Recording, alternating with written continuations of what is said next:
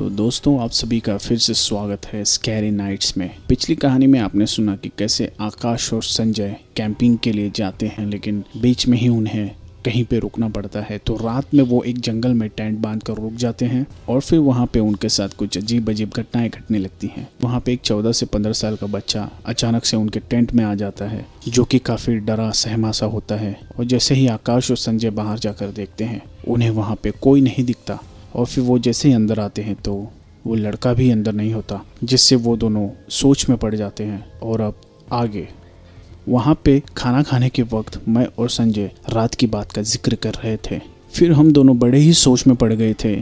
फिर वहाँ पे एक वेटर हमसे बिल लेने आया। तब उसने हमारी बातें सुनी और कहा कि, साहब, आप उस पीछे वाले जंगल की बात कर रहे हो ना? तो हमने कहा कि हाँ क्यों आपके साथ भी ऐसा कुछ हुआ है? तब उसने कहा कि, साहब, मेरे साथ ऐसा कुछ हुआ नहीं है, लेकिन यहाँ पे बहुत सारे लोग हैं जो भी यहाँ पे कैंपिंग के लिए आता है, उन्होंने उस घटना के होने का दावा किया है। तब मैंने उससे पूछा कि, आपको क्या पता है इन सब के बारे में? क्या कारण है इन सब के पीछे? क्या आप हम दोनों को उस बारे में कुछ बता सकते हो? यही चीज़ हम दोनों कल रात से सोच सोच कर काफ़ी परेशान हो गए हैं। तब उस वेटर ने जो हमें बताया वो सुनकर हम दोनों के होश उड़ गए। उस वेटर ने बताया कि यहाँ से दूर कुछ दो या तीन किलोमीटर एक गाँव है जिसमें एक तांत्रिक रहते थे। जो लोगों की परेशानियाँ दूर करते थे। यानी कि अगर किसी को बुरी शक्तियों से पीछा छुड़ाना है, कुछ भी परेशानी होगी तो वो लोग उस तांत्रिक के पास जाया करते थे। एक दिन की बात है, जब सामने वाले गाँव में रमेश एक बार अपने काम से शाम के वक्त घर वापस आ रहा था। तब उसे एक प्रेत आत्मा ने पकड़ लिया था। तब रमेश के माता पिता उसको उसी तांत्रिक के पास लेकर गए। तब उस तांत्रिक को पता चला कि काम से आते वक्त वो बीच में ही कहीं पेशाब करने के लिए रुक गया था। और वो पेशाब उसने जहाँ पर की थी, वहाँ पर किसी की कब्र थी। तो गुस्से में आकर उस आत्मा ने इसे पकड़ लिया है। उस वक्त तांत्रिक ने उसे काफ़ी मुश्किलों के बाद निकाला। उस वक्त उस तांत्रिक का बेटा, जिसका नाम कुंवर था, वो भी अपने पिता के साथ वहीं पर बैठा हुआ था। उसने देखा कि उसके पिता में काफ़ी शक्ति है, ऐसी बुरी शक्तियों से लड़ने का। तो वो अपने पिता से जिद करने लगा कि उसे भी तांत्रिक बनना है और ऐसी बुरी शक्तियों से लड़ना है। लेकिन उसके पिता ने उसे कहा कि, बेटा, ये सब तुम जितना सोचते हो, उतना आसान नहीं है। ऐसी साधना पाने के लिए बहुत वक्त लगता है और इसमें खतरा भी होता है। लेकिन उसके बेटे के सिर पर तो तांत्रिक बनने का भूत सवार था। उसे पता था कि पिताजी रात में शमशान घाट जाकर साधना करते थे तो वो भी एक दिन रात में अकेले करीब दो बजे के आसपास शमशान घाट गया और वहाँ पर बैठने के लिए जगह देखने लगा। उसने सुना कि उसे कहीं से किसी के बात करने की आवाज़ आ रही है तो वो वहाँ जाकर उस जगह पर दीवार से झाँक कर देखने लगा। तो उसने देखा कि कुछ आत्माएँ आपस में बात कर रही हैं। वो बस छुप कर उनकी बातें सुनने लगा। कुछ देर बाद उसका हाथ दीवार से छूट गया और वो धड़ाम से नीचे गिरा। तभी वो प्रेतात्माओं ने कहा, कौन है उधर? किसने हमारे बीच में बाधा डाली है? उतने में कुंवर वहाँ से डर के भागा और अपने घर पर आकर दरवाज़ा खटखटाने लगा। उसके पिताजी ने दरवाज़ा खोला और कहा कि, इतनी रात गए कहाँ से आ रहे हो कुंवर? उसने कहा, कुछ नहीं पिताजी, बस यहीं ऐसे ही गया था। तब उसके पापा ने कहा, ठीक है, रात काफ़ी हो गई है। हाथ पैर धोकर सो जाओ। अभी कुंवर की आँख लगी ही थी कि वो बीच में ही नींद से उठा और ज़ोर से चिल्लाने लगा, पिताजी पिताजी, मुझे बचा लो, वो मुझे मार देंगे, वो मेरे पीछे पड़े हैं। तब कुंवर के पिताजी ने उसे नींद से जगाकर उससे पूछा, क्या हुआ बेटा?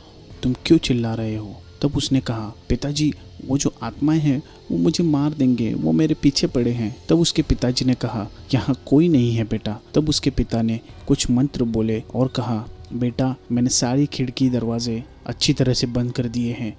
अब तुम अच्छी तरह से सो जाओ। यहाँ कोई नहीं आएगा। फिर कुंवर और उसके पिताजी सो जाते हैं। तभी अचानक उनके ज़मीन की फर्श फटने की आवाज़ आती है। और वो क्या देखते हैं कि देखते ही देखते कुछ तीन से चार आत्माएँ सफ़ेद कपड़ों में फर्श फाड़कर ऊपर आ जाते हैं और कुंवर के छाती पर चढ़ बैठते हैं। तब कुंवर के पिताजी कहते हैं, कौन हो तुम लोग? इस बच्चे ने तुम्हारा क्या बिगाड़ा है? तब वो कहते हैं कि, इसने हमारे बीच में बाधा डाली है। इससे नहीं छोड़ेंगे हम। उसके पिताजी कहते हैं कि वो अभी नादान है, बच्चा है, उसे माफ़ कर दो, लेकिन वो आत्माएँ उसे नहीं छोड़ते हैं। कुंवर के पिता देखते हैं कि कुंवर का दम घुट रहा है। तब वो कुंवर से कहते हैं कि, बेटा, मैं इन आत्माओं को कुछ समय के लिए ही रोक सकता हूँ, और उसी समय तू अपनी जान बचाकर भाग सकता है तो भाग जा। और फिर कुंवर के पिताजी कुछ मंत्र बोलते हैं, जिससे वो आत्माएँ जहाँ थी, कुछ देर के लिए वहीं रुक जाती हैं। और कुंवर उसी वक्त अपनी जान बचाकर जो भागा है, वो आज तक भाग रहा है। ये सब सुनकर मैंने उस वेटर से कहा कि, कितनी पुरानी बात होगी ये? तो उस वेटर ने कहा कि, कुछ पंद्रह साल पहले की बात है। तब मैंने कहा कि, लेकिन वो लड़का तो कुछ दस से पंद्रह साल का ही होगा। तब उस वेटर ने हंसकर कहा कि, वो कुंवर तो उसी वक्त मर गया था जब वो आत्माएँ उसकी छाती पर चढ़ बैठे थे। भागी तो उसकी रूह थी और वो आत्माएँ आज भी उस रूह का पीछा कर रहे हैं और न जाने कब तक करेंगे। ये सब सुनकर मेरे रोंगटे खड़े हो गए दोस्तों। तब मैंने उस वेटर को पूछा कि, भाई, आपको ये सब कैसे पता है? तब उस वेटर ने कहा कि पीछे देखिए। जैसे ही मैंने और संजय ने पीछे देखा तो हम क्या देखते हैं कि हम दोनों उसी शमशान घाट में हैं, जहाँ पर कुंवर ने उन आत्माओं को बात करते हुए देखा था। और मैंने उस वेटर की तरफ़ देखा तो वहाँ कोई भी नहीं था, बल्कि मैं और संजय नीचे ज़मीन पर बैठे हुए थे और आसपास लाशें जल रही थी। बस ये देखकर मैं और संजय वहाँ से भाग खड़े हुए और अपनी गाड़ी स्टार्ट की और हम घर आ गए। दोस्तों, आकाश का कहना है कि ये घटना के बाद वो और संजय एक हफ़्ते तक बीमार पड़ गए थे और दोनों झाड़ फूंक के बाद ही ठीक हुए। उन दोनों को इस हादसे से बाहर निकलने के लिए करीब दो महीने लग गए और इसके बाद उन्होंने ऐसी अनजान जगहों पर कैंपिंग करना बंद कर दिया। दोस्तों, अक्सर हम भी ऐसी सुंदर जगह या जंगल देखकर वहाँ पर कैंपिंग करने के लिए रुक जाते हैं या फिर हम वहाँ पर कैंपिंग करने की सोचते हैं। लेकिन फिर बाद में हो सकता है हमें भी ऐसी चीज़ों का सामना करना पड़े। तो मैं आप सभी लोगों से गुजारिश करूँगा कि आप सब ऐसी जगहों पर ना जाएँ। आशा करता हूँ दोस्तों कि आपको ये कहानी ज़रूर पसंद आई होगी और ये कहानी आप सभी को जागरूक करने के लिए थी दोस्तों। आप सभी का धन्यवाद।